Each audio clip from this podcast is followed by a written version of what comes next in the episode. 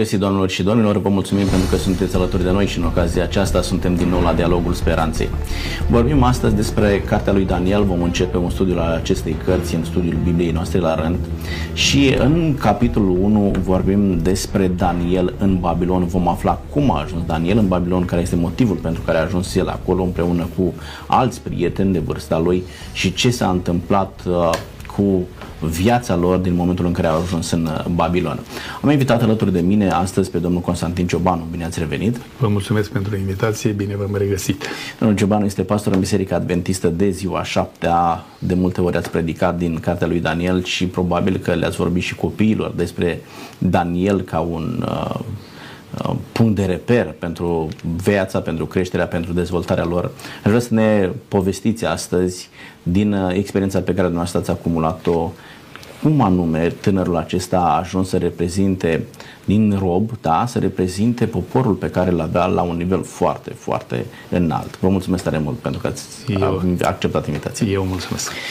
Alături de noi este domnul Cristian Popa. Bine ați revenit, domnul Cristian. Bine v-am regăsit. Domnul Cristian este pastor în Biserica Penticostală. Domnul Cristian uh, are în uh, parohia dumnealui mare parte tineri.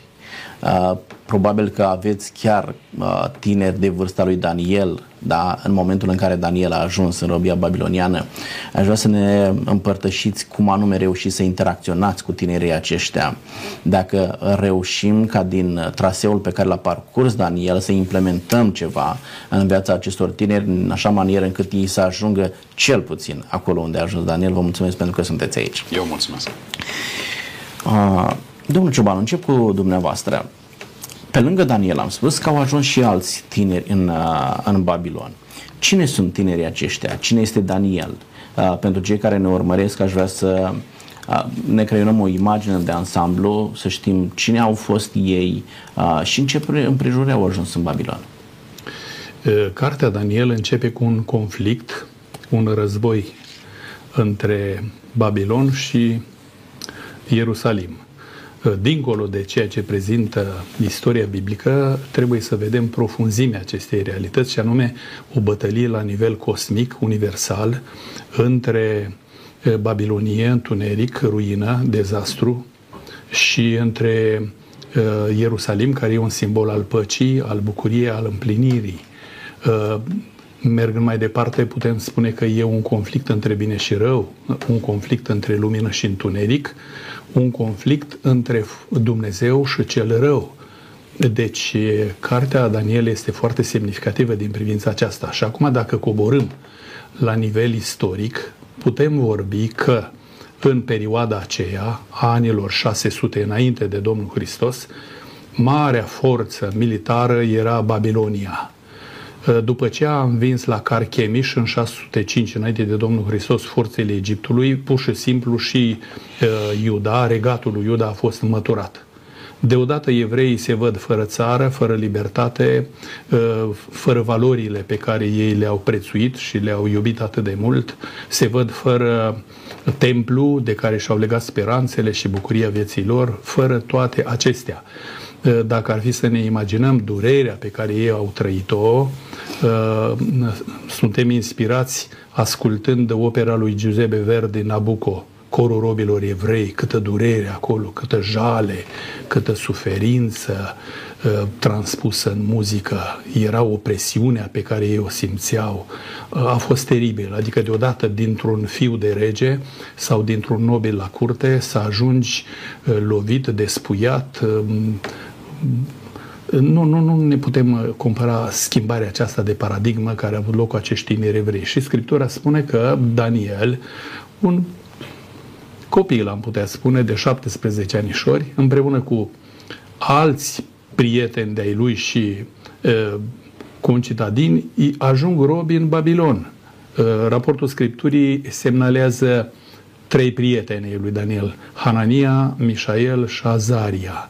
Probabil că erau de viță boierească din uh, uh, seminția de elită a națiunii iudaice și vreau să mai amintesc faptul că părinții evrei aveau uh, această uh, dorință sacră de a oferi copiilor lor nume care purtau o încărcătură religioasă, dar și o semnificație deosebită. De exemplu, Daniel, numele de Daniel înseamnă Dumnezeu este judecătorul meu. Uh, Hanania, harul lui Yahveh. Mișael, cine este ca Dumnezeu? Și Azaria, uh, Dumnezeu a ajutat. Iată, dar ce se urmărea între bătălie. Versetul 2 amintește de casa Dumnezeului lui Nebucadnețar, unde s-au dus vasele în țara Șinear. Și dacă mergem în Biblie la Geneza, vedem că Șinearul era locul unde s-a anunțat turnul Babel. Adică conflictul acesta dintre răzvrătirea omului împotriva lui Dumnezeu. Și lucrurile acestea le vom vedea că se întâmplă aici pe plan uh, magnific. Lupta dintre bine și rău. De ce a îngăduit Dumnezeu să ajungă regatul lui Iuda? Poate că ne gândim că așa a fost datul sorții. Ei, vreau să spun că uh, Dumnezeu în permanență a avertizat prin profeții săi, Isaia, Ieremia uh, și alți profeți, uh, dorința lui ca ei să pună punct vieții destrăbălate și să întoarcă la ascultare de Dumnezeu.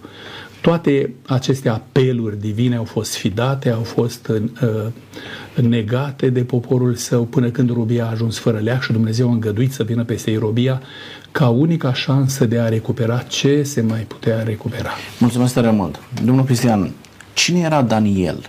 Uh, din ce familie venea? Cum de au ajuns tinerii aceștia? Putem să privim în Scriptură, mi-aduc aminte de Isaia, capitolul 39, da? și de momentul în care Ezechia primește 15 ani în plus de viață, da? da? și vine profetul Domnului și zice, nu e în regulă felul în care te-ai comportat cu acea delegație care a venit din Babilon. La un moment dat oamenii aceștia vor veni, vor lua din uh, averea ta și mai mult decât atât vor lua și din copiii tăi. Îi regăsim pe tinerii aceștia în ceea ce îi spune profetul Isaia lui, da, lui uh, Ezechia atunci? Cu siguranță, cu siguranță. Copiii aceștia, uh, eu prefer să le spun copii, pentru că majoritatea teologilor au căzut de acord că cuvântul acesta, uh, ben, înseamnă și copil. Marea majoritate teologilor sunt de acord că ar fi fost undeva între 12 și 14 ani, poate Daniel puțin mai în vârstă, pe la 17. Copiii aceștia nu numai că aveau nume uh, extraordinare, așa cum se spunea, copiii aceștia chiar au fost crescuți într-un mod extraordinar de către părinții lor și au ajuns, cum vom vorbi ulterior, să uh, dea un mesaj și cumva să îl arate pe Jehova, pe adevăratul Dumnezeu. Ceea ce un, un amănunt care ne dă nouă de înțeles că erau chiar descendenții lui Ezechia, um, dacă vă aduceți aminte, în Isaia 39, după ce au plecat uh, solii, prorocul îi spune lui Ezechia, nu numai că vor veni și vor lua tot ceea ce i-ai arătat, ci vor lua din fiii tăi și, voi, și, și vor face fameni la uh, rege. Ce înseamnă fameni? Fame sau eunucii erau uh, bărbații care erau castrați, trebuie să o spunem pe românește, și erau uh, la curtea împăratului, pentru că, evident, uh, împărații, și asta au făcut și sultanii, nu numai, uh, și um, istoria noastră este foarte, cumva așa, făcută să arate bine, dar copiii boierilor, bă, băieții care erau luați de aici, erau făcute eunuci, erau făcuți eunuci la curtea sultanului. Din ce motive? Motivul este evident, în jurul uh, cadânelor stăpânului nu au voie să fi fost bărbați uh, bărbați. Trebuiau să fie oameni făcuți eunuci. Uh, ideea este că ceea ce este clar și ceea ce implică textul nostru de astăzi din Daniel, pentru că i-a dat în grija mai marelui eunucilor. N-avea ce să-i dea în grija mai marelui eunucilor dacă nu erau eunuci. Cam asta este ideea. Asta se făcea din, tot, din toate, întotdeauna. Băieții de viță nobilă erau luați și care supraviețuiau uh, operații respective și aveau destul, uh, destul intelect și potențial, ajungeau să, uh, să fie miniștri la curtea împăratului. De asta era un obicei foarte răspândit și um, este un lucru care, un lucru mic despre care nu se vorbește, dar care ne, ne aduce aminte de ceea ce a spus Dumnezeu prin, prin Isaia. Copiii ăștia trei patru de fapt, erau de viță nobilă, toți dintre ei descendenți din uh, Ezechia. Deci de acolo veneau, da, și în condițiile acestea au ajuns la curtea împăratului. Uh, vedem în, în porunca al uh, împăratului de la data aceea o directivă cât se poate declară să îi se aducă la curte copii de viță nobilă. Adică erau aleși, da? Noi știm că au fost vreo trei deportări a celor din Iuda în Babilon, uh, și una din ele s-a ocupat doar de, de partea aceasta, să aducă oameni bine pregătiți. De ce era nevoie să fie copiii aceștia din viță nobilă, domnul Ciobanu? De ce nu orice copil? Foarte bine ați amintit dumneavoastră că, de fapt, tinerii aceștia din viță nobilă aveau o cultură deja înaltă, o educație aleasă, pentru că erau din viță Uh, împărătească și mult mai ușor se pleca cu educarea lor deja de pe un fundal uh, înaintat, nu așa? Și apoi mai e o problemă uh, ei erau ca un reper pentru toți ceilalți robi, fii, copii, tineri și se uitau toți spre ei și spuneau dacă aceștia de viță nobilă boierească au îmbrățișat religia Uh, împăratului Nabucodonosor sau Babilonului, înseamnă că așa trebuie să facem și noi. Era un model și un exemplu și pentru ei și nu se mai tindea uh, în felul acesta la pretenția de a reveni în țara lor, de a-și revendica drepturile de moștenitor, de a recupera valorile lor, că de fapt asta urmărea și împăratul, să distrugă tot. Vă aduceți aminte când Uh, dinastia Romanovilor, uh, țarul Nicolae al II-lea în 1917, toți au fost rași să nu mai existe nici picior de viță nobilă ca să ridice pretenții pentru viitor. Deci se urmărea în felul acesta lucrurile acestea și ei deja aveau un atu în plus față de ceilalți că erau crescuți într-o educație aleasă. Deci, înțelegem că împăratul voia să-și facă și o echipă de oameni cu care să lucreze, oameni da. foarte bine pregătiți. Uh, s-a cerut asta doar din partea celor care veneau din Iuda sau asta așa se proceda cu toate popoarele? Uh, așa se Popa? proceda cu toate popoarele.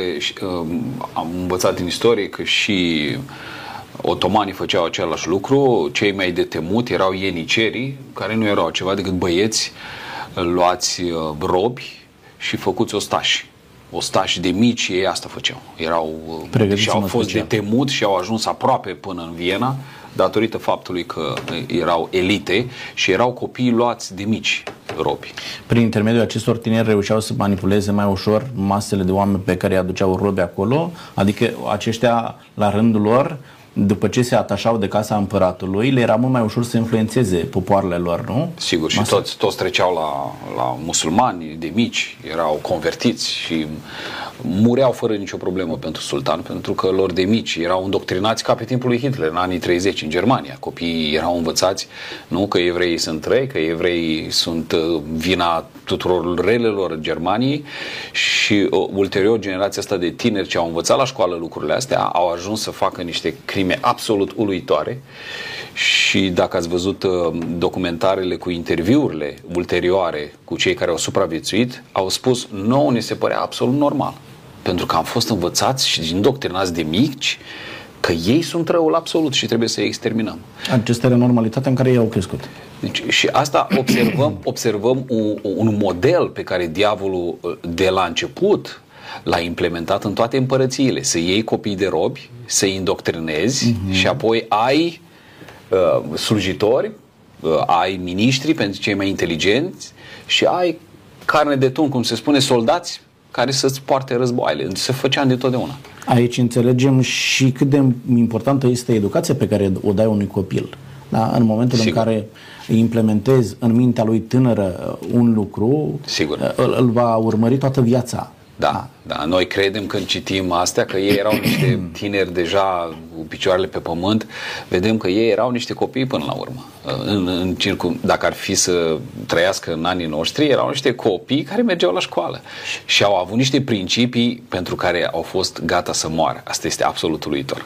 Da, aici vreau să ajungem la un moment dat Cred că face parte și din strategia împăratului de a-i apropia, da? le oferă posibilitatea să mănânce la masa împăratului. Mm. A, și cu toate acestea, tinerii din uh, Israel, din, din Iuda, spun, doamne, noi nu vrem să mâncăm aici. De ce se refuză să mănânci la masa împăratului când pentru orice tânăr uh, ar fi fost o onoare să... Un vis. Da, sau un vis mai degrabă pe care mulți nu-l ating niciodată. Dar să-ți spună împăratul celui mai mare imperiu la data aceea, uite, vino și stai la masă cu mine, cum să refuze așa ceva? De ce au refuzat tinerii aceștia, domnul Ciobanu? Sunt mai multe motive pentru care ei au refuzat lucrul acesta. Însă mi-a rămas în minte o idee, vreau să o prezint și apoi revin la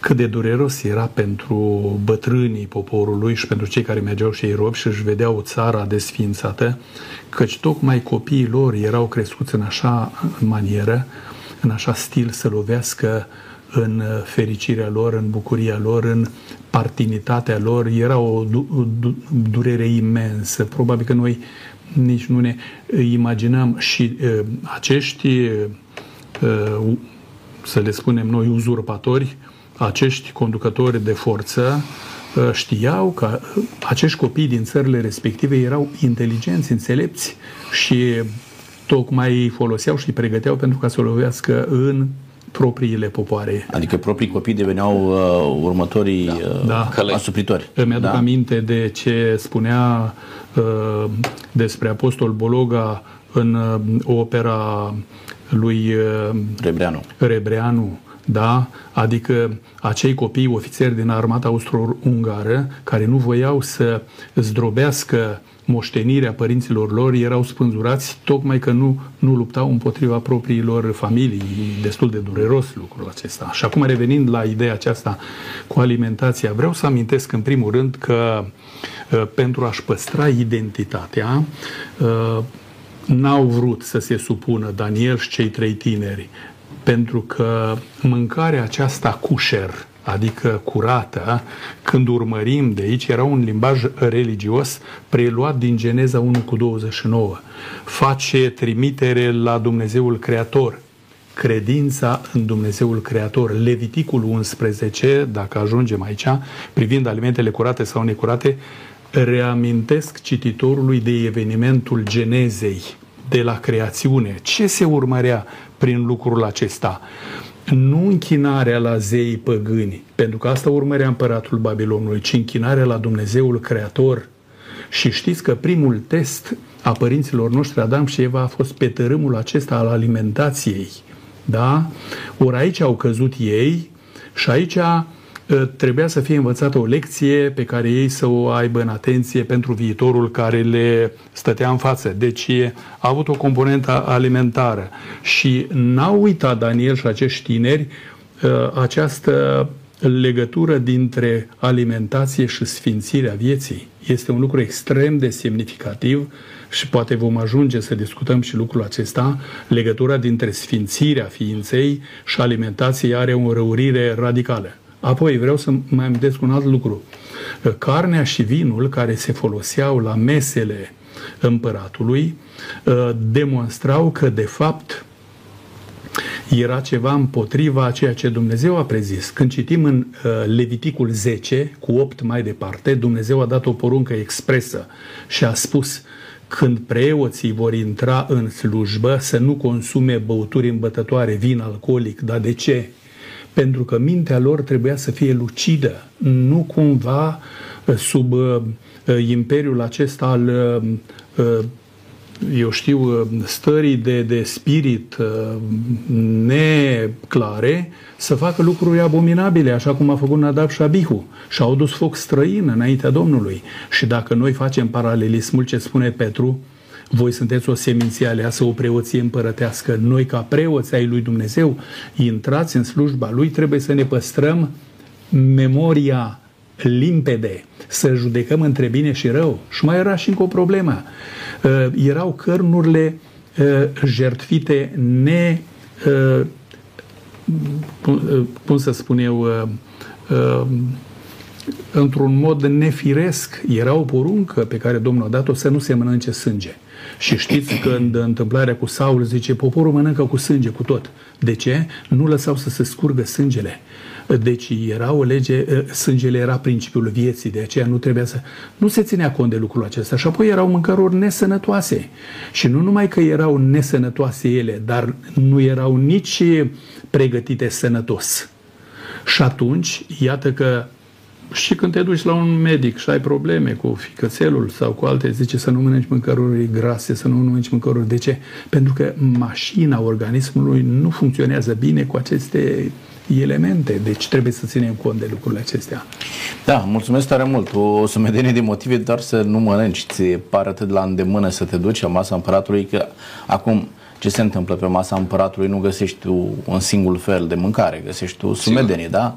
Bun, nu puteai alege ceva de acolo, de ce totuși nu, nu te pui uh, la masă cu împăratul domnul Popa? Da, cred că erau uh, bucate pentru toate gusturile și cred că în toată lumea, la momentul actual, masa era cea mai bogată cu bucătarii cei mai vestiți Ideea de bază pe care eu cred că trebuie să o desprindem este strict faptul că la masa aceea, printre toate celelalte bucate, erau și bucate interzise evreilor. Evreii au fost dintotdeauna gata să plătească chiar cu viața um, și să respecte acest principiu. Pentru a nu se, pentru a nu se întina cu, cu bucate care au fost interzise în Levitic.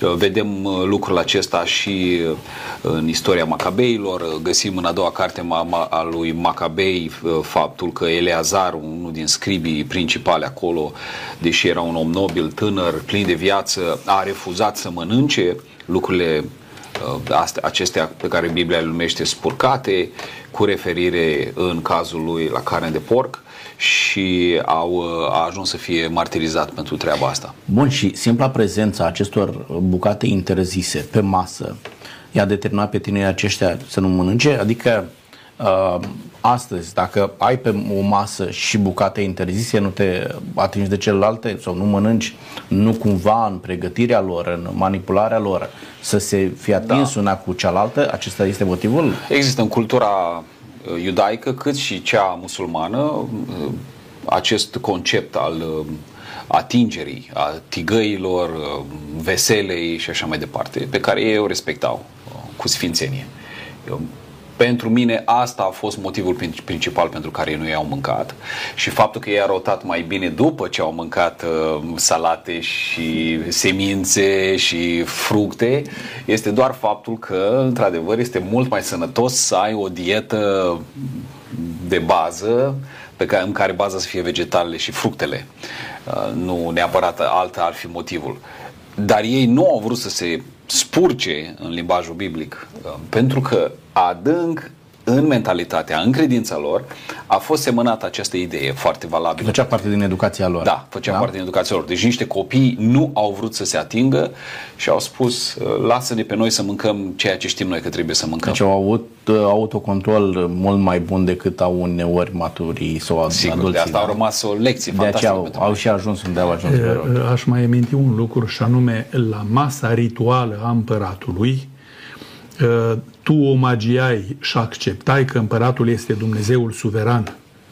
Ori lucrurile acestea pe ei consternau foarte serios. Contraveneau credinței lor. Absolut, da? absolut. Și, și din motivul acesta, ei s-au reținut de la lucrurile acestea, vrând mai degrabă să-și riște viața decât să accepte un alt Dumnezeu decât Dumnezeul cerurilor și al pământului, Yahveh, cel care e ziditorul tuturor lucrurilor. Da, și rezultatele confirmă că nu au greșit în alegerea pe care au făcut-o. Da? Dumnezeu îi binecuvântează pentru uh, riscul pe care și l-au asumat da? până la urmă. Dar, domnilor, avem uh, un verset aici, în capitolul 1, pe care ar trebui să, uh, să-l înțelegem. Uh, versetul 7. Căpetenia famenilor drăgători le-a pus însă alte nume, și anume, lui Daniel i-a pus numele Belșațar, lui Hanania Shadrach, lui Mișael Meșac și lui Azaria Abednego. Tocmai spuneați dumneavoastră la început, domnul Ciobanu, că ei aveau niște nume deosebite, frumoase, pline de încărcătură, de semnificație. De ce în momentul în care au ajuns acolo le schimbă numele? În panteonul babilonian și nu numai, dar în toate culturile păgâne exista o sumedenie de zeități care aveau menirea de a uh, îndepărta din gândirea credinciosului biblic uh, ideea de închinare la adevăratul suveran. Și atunci se urmărea că acceptând uh, alte nume care nu aveau altă înrăurire decât să-i facă să uite de adevăratul Dumnezeu și să accepte zeitățile Babilonului, tocmai tinerii aceștia au fost foarte deranjați în privința aceasta. Probabil că au acceptat formal că dacă împăratul striga Belșațar, el știa pe cine le strigă, însă bucuria că el are un nume și anume Daniel îl păstra cu sfințenie în sufletul său și se bucura de lucrul acesta. Niciodată n-au scos din conștiința lor faptului că ei sunt dedicați lui Dumnezeu, ca și Moise a fost învățat de mama lui 12 ani până a fost luat din nou la curtea faraonului și a rămas cu această impresie că el slujește adevăratul lui Dumnezeu. Mulțumesc. Domnul Papa, credeți că se încerca o depersonalizare a acestor tineri Adică să renunțe la identitatea lor și să se identifice cu poporul babilonian, cultura babiloniană, religia, credința, modul de viață, stilul de, de a trăi? Absolut, clar. Ei trebuiau să aibă nume care aduceau aminte de zeitățile babiloniene.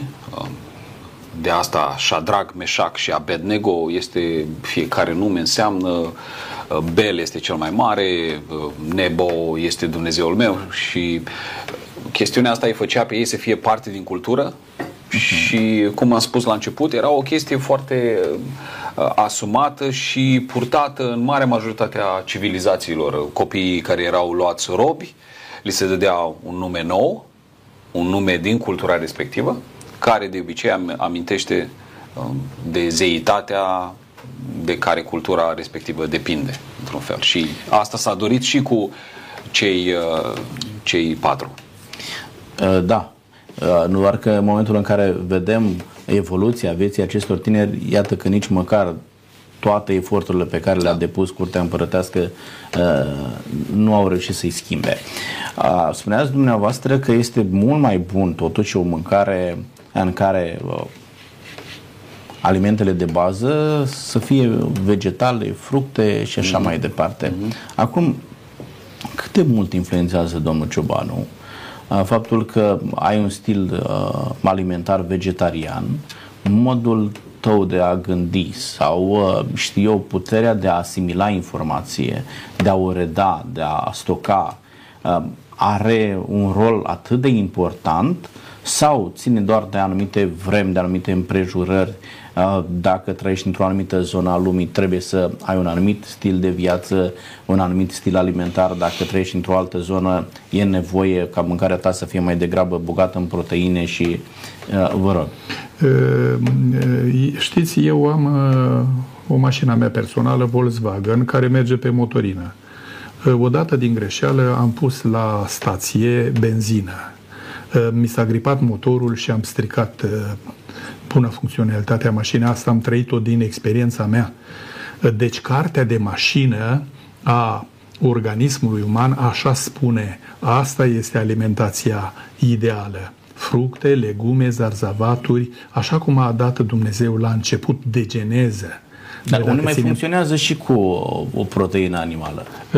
E adevărat, a apărut de la potopul o situație când Dumnezeu a îngăduit și face distinții, să iei în corabie câte șapte curate și câte una necurate. Dacă s-ar fi îndrăgostit de cele necurate, nu mai aveam specii astăzi, dar a rămas credincios Noe. Unii spun că vin de la evrei. Nu, nu, vine de la geneză lucrurile acestea care le cunoaștem și le înțelegem. E o vorbă în lumea noastră care spune ceea ce mănânci, aceea ești alimentele voastre să fie medicamentele voastre și medicamentele voastre să fie alimentele voastre. Și acum, dacă îmi permite să fac puțină pledoarie în domeniul acesta al medicinii, aș vrea să spun așa.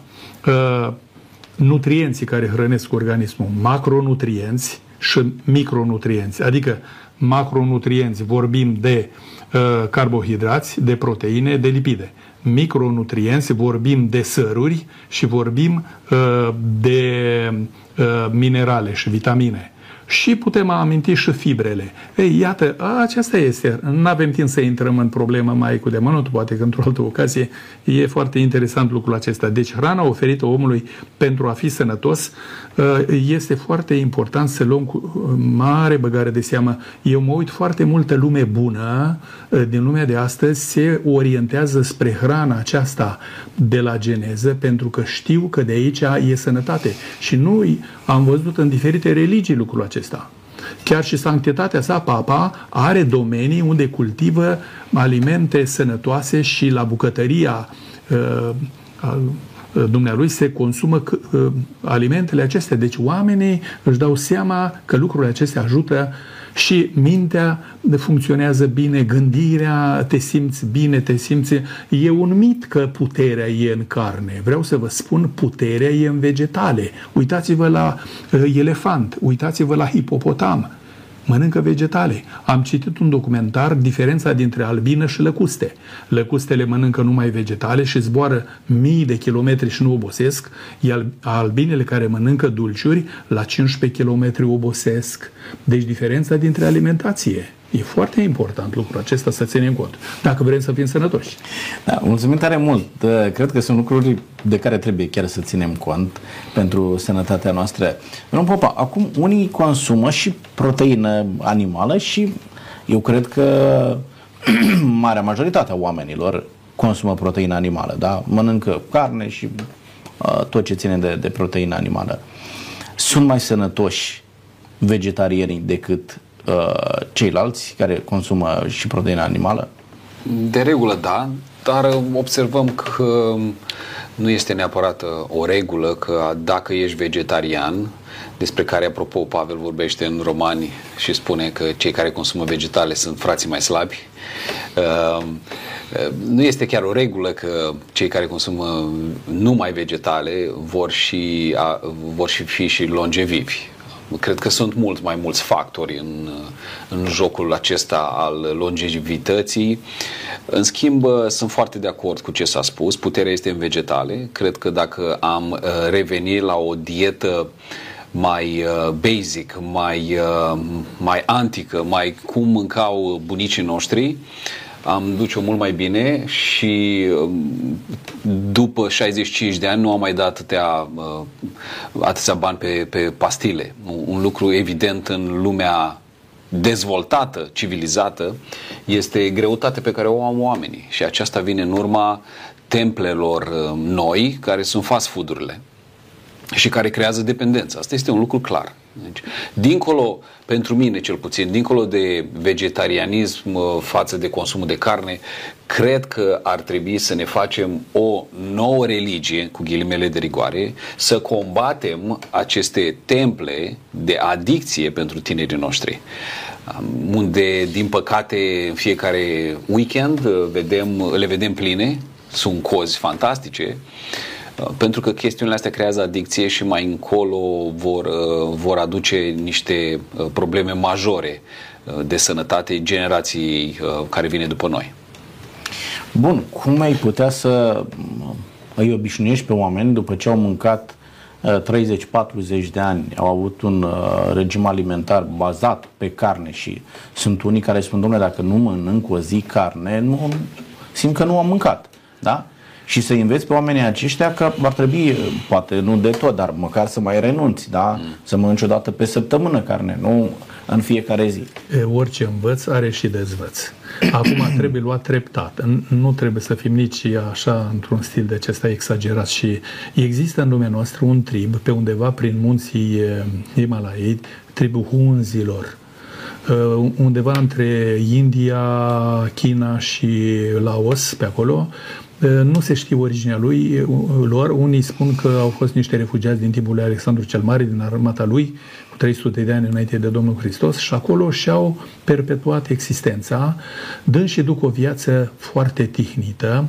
Apa săracă în deuteriu, care e tot mai sus, este cea mai bună apă, tihna de acolo și alimentația uh, ușoară. Vreau să vă spun, există o vorbă, dacă vrei să scapi de un bătrân, dai mâncare bună și îl scapi repede. Cu cât mănânci mai liniștit și mai ponderat, cu atât viața o duci mai bine. N-am timp să vă povestesc cu experiența unui profesor al meu, îl surprindeam când mă duceam la vioară, mereu el mânca foarte simplu și îmi spunea, zice, cred că în mintea băiatului acesta, zice, vai de mine ce viață duc. Și îmi spune într-o zi, dacă mănânci mai rău, trăiești mai bine. Nu prea am înțeles eu atunci ce mi-a spus, dar acum înțeleg. Dacă mănânci mai liniștit, mai puțin tel, organismul funcționează mai bine. Deci trebuie treptat luat, nu deodată, brusc, că n-am făcut nimic. Bun, când, spunem, când spunem că mănânci mai rău, ne gândim la o, o mâncare bazată Mai pe puțin. vegetare sau mai puțin. Mai da? puțin, da. Mai Mâncarea, ieftină. mai ieftină. Mâncarea bună e mâncarea de fast food, domnul Popa. Mâncarea cea Mâncarea mai... bună, da. Bună Deci, la dacă limbă. vrei să scapi de un bătrân, dai mâncare bună, da? Adică, Sigur, mâncare- mâncarea de fast food este o mâncare care îți dă o, o satisfacție imediată. Pe gustul este imediat, totul este chimicalizat și crea, aia creează dependență. O mâncare de asta despre care se vorbea mai, uh, mai sărăcăcioasă e o mâncare care nu neapărat este așa de atractivă, nu îți dă pe loc uh, o anumită senzație. Și nu creează dependență. Și, și nu creează dependență. Eu am observat și vreau să întăresc ceea ce s-a spus. Eu am observat, uh, pentru că am avut uh, grijă în ultimul an foarte, am fost mai atent cu ceea ce mănânc, am observat că sunt mult mai capabil de efort fizic după o salată decât după o friptură. Felicitări pentru. Pentru că organismul meu îmi mulțumește că îi dau nutrienții necesari, uh, nu mai am starea aia de somnolență pe care ți-o dă o friptură, pentru că tot organismul se concentrează să digere uh, chestiunea aia animală. Salata îi dă organismului tot ceea ce vrei și tot ceea ce are nevoie și în plus organismul te răsplătește cu o stare de bine și cu multă stamina, cu energie. Asta este o realitate pe care am experimentat-o eu în viața mea și eu am fost uh, un carnivor uh, desăvârșit, ca să spun așa. Deci sună bine, am fost, da? da? E, e în regulă. Domnilor, vorbim despre tinerii aceștia care au reușit să uh, acumuleze performanțe într-un mediu uh, nu prea, nu foarte favorabil. Da? Era rob acolo, nu avea aceleași privilegii ca și copiii din casa împăratului. Cu toate aceștia, mie au ajuns uh, cei mai înțelepți de la curte. Ce au studiat copiii aceștia acolo? Pentru că astăzi ești foarte atent la ce școală îți dai copilul, să vezi dacă face franceză sau germană, să vezi dacă este uh, un profil real sau uh, uman, da? unde îl dai? Ce anume ar trebui să învețe un copil, ce au învățat tinerii aceștia de au ajuns să atingă aceste performanțe, domnul Cioban? Pe vremea aceea, limba acadiană, limba sumeriană și limba aramaică erau limbile, cele trei limbi de circulație internațională și ei le învățau la uh, Universitatea lui Nebucadnețar să poată face conexiune și erau trimiși ambasadori probabil și în alte părți din vremea aceea. Apoi, uh, aș aminti tehnicile de magie ale haldeilor, astronomia și astrologia. Adică oamenii aceștia erau învățați să uh, așa cum spune profetul Isaia, zice, ei pândesc cerul, stelele cerului, să învețe harta aceea, aceasta interesantă, dar în gândirea lor toate mișcările astrelor aveau de face cu destinul uman, adică modul în care uh, ele se roteau, aveau de face cu uh, problematica vieții mele. A intrat și în cultura noastră românească, de exemplu, Miorița zice, la nunta mea a căzut o stea, era ceva malefic când cădea o stea. Deci, toată această divinație venea de acolo din Babilonia. Horoscopul îl avem de acolo. Da? Și atunci se învăța lucrurile acestea. Da? De asemenea, în domeniul alimentației, așa cum... Bun, și acum e de bine sau este de rău cu tot ce a venit de acolo, cu astrologia, cu horoscopul? Din punctul meu de vedere este rău, pentru că Biblia spune un om nu va întreba viitorul la științele acestea oculte, ci va întreba pe Dumnezeul său din Biblie și Dumnezeu a dat o lege foarte clară și precisă să nu fie la tine nimeni care dă cu ghiocul vrăjitori, cititori în stele, ghicitori. Lucrurile acestea nu aveau ce căuta acolo. Un om are o relație cu Dumnezeu personală și se inspiră din cuvântul sacru și din ceea ce Dumnezeu îi prezintă. Adică dacă citim uh, Zodiacul și ne actualizăm în fiecare zi să vedem ce ne mai spune uh, Zodiacul. Nu este în regulă? Eu vă întreb dacă uh, unul este berbec, este taur, este mai nu știu ce zodie, uh, câți oameni sunt uh, berbeci și taur și au aceeași zodie? Sunt la fel, gândesc la fel, se manifestă la fel. Uh, pentru că văd din ce în ce mai mulți oameni care își pun încredere în asta și își justifică un anumit tip de comportament spunând, da, na, eu sunt berbec, n-am cum uh, altfel. Din nefericire, mă uit la toate tarabele și librăriile, sunt pline de fenomene de extrasenzorial și paranormal. Lucrurile acestea ne rup de realitatea biblică pe care Dumnezeu o dorește trăită cu noi într-un mod personal și să-mi deschid inima în fața unui Dumnezeu care îmi spune El ce este cu viitorul meu. Zice, nu va întreba un om pe Dumnezeul său, va întreba el lucrurile acestea care n-au de-a face cu uh, uh, creștinismul, să alergăm noi spre păgânism, să ne uh, impresioneze lucrurile acestea. Deci, din punctul meu de vedere, apreciez, sunt de acord cu cei care așa, dar eu nu sunt de acord. Pe baza luminii biblice, să apelăm la asemenea izvoare care nu sunt izvoare autentice. Vă aduceți aminte când templul din uh, uh Ierusalim, singurul obiect care făcea lumină era santuarul. Noi apelăm și la alte surse de lumină extra-biblice și atunci ajungem în întuneric, în confuzie. Mulțumesc tare mult. Domnul Papa, sunteți dintr-o altă generație. Cum vedeți lucrurile acestea? Le văd identice. Eu cred că cei patru au uh, studiat și matematică, și medicină, și arta negocierii. De asta au ajuns de 10 ori mai bun ca ceilalți. Uh, lucrurile astea care se spuneau, se studiau și acestea, dar cred că cei patru au stat de, departe de influențele uh, idolești cu astre și magii și așa mai departe, ci ei au învățat strict lucruri uh, care îi făceau să fie mai buni administratori, care îi făceau să strălucească vis-a-vis față de ceilalți. Ulterior vom vedea în capitolul celălalt că au fost și mai buni decât astrologii și magilor, care nu au fost în stare să, să să pătrundă dincolo. Doar că forțele venea dintr-o altă sursă și nu cea pe da. care o da. indicau.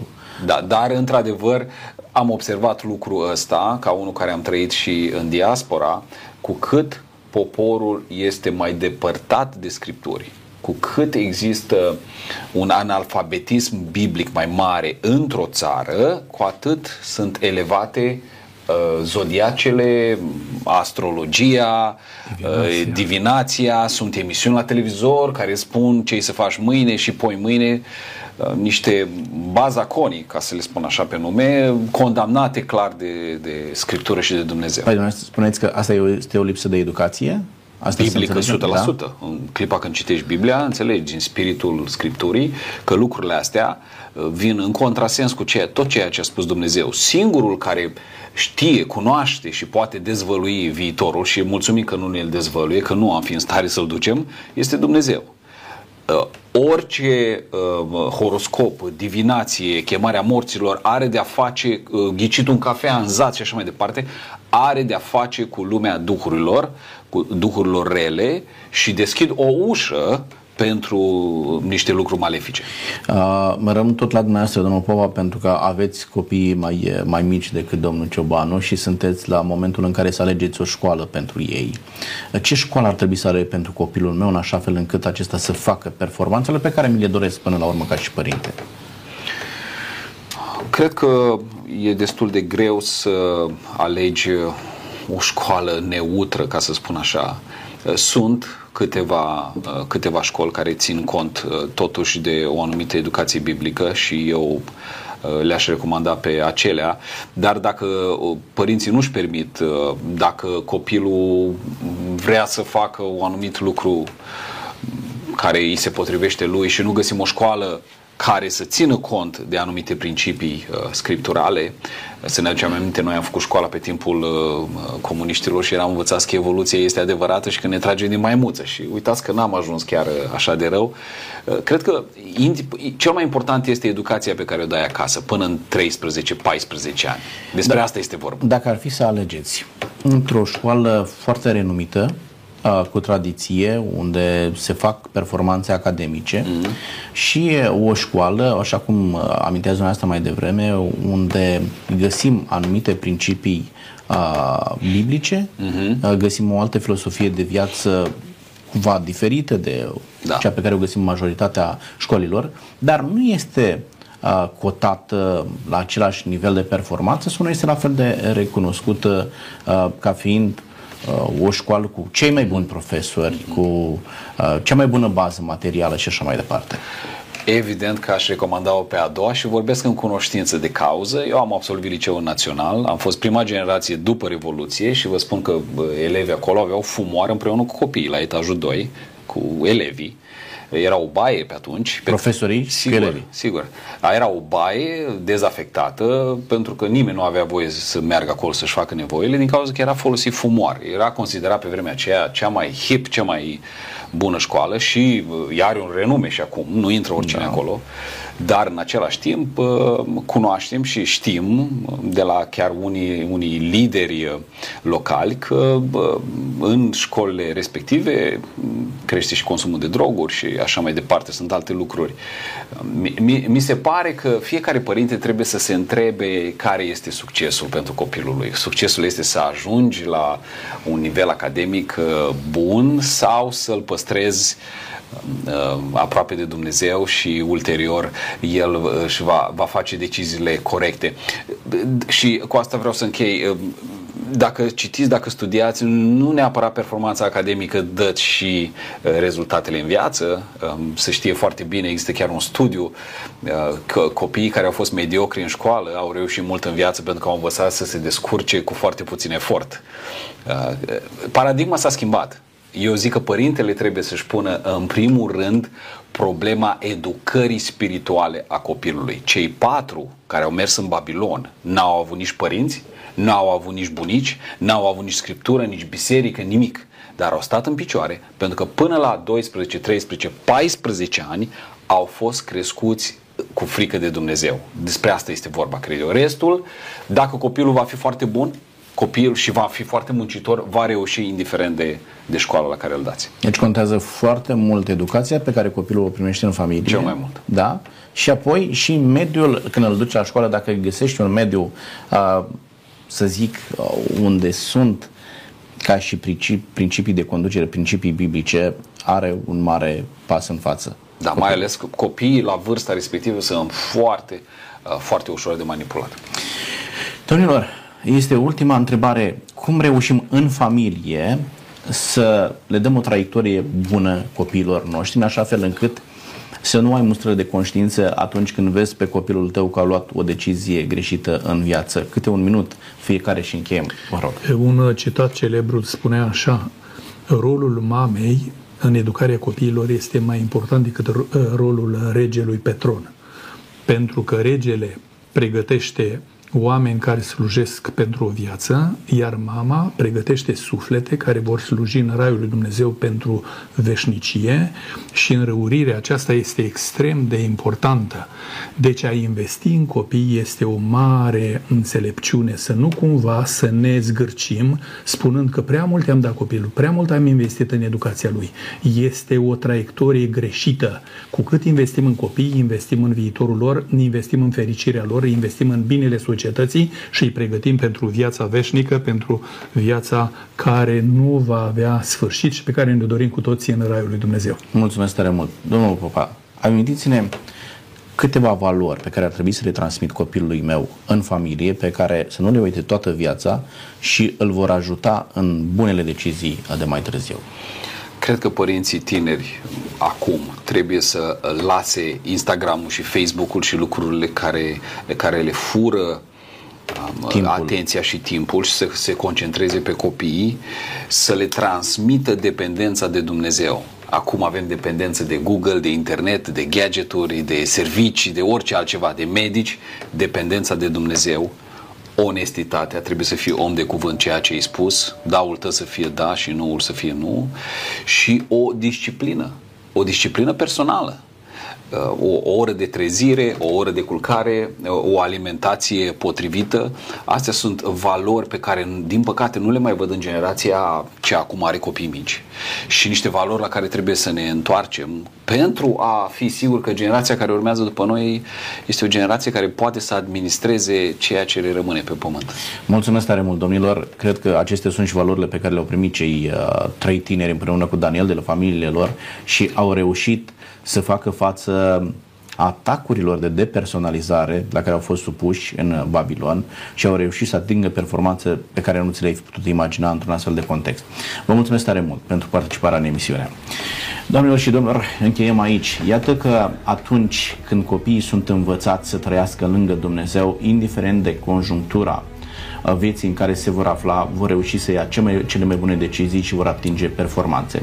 Atunci când ne dorim binele copiilor noștri, este timpul să învățăm că trebuie să-i predăm în mâna lui Dumnezeu și în mod cert drumul în care îi va însoți Dumnezeu va fi un drum de succes pentru ei.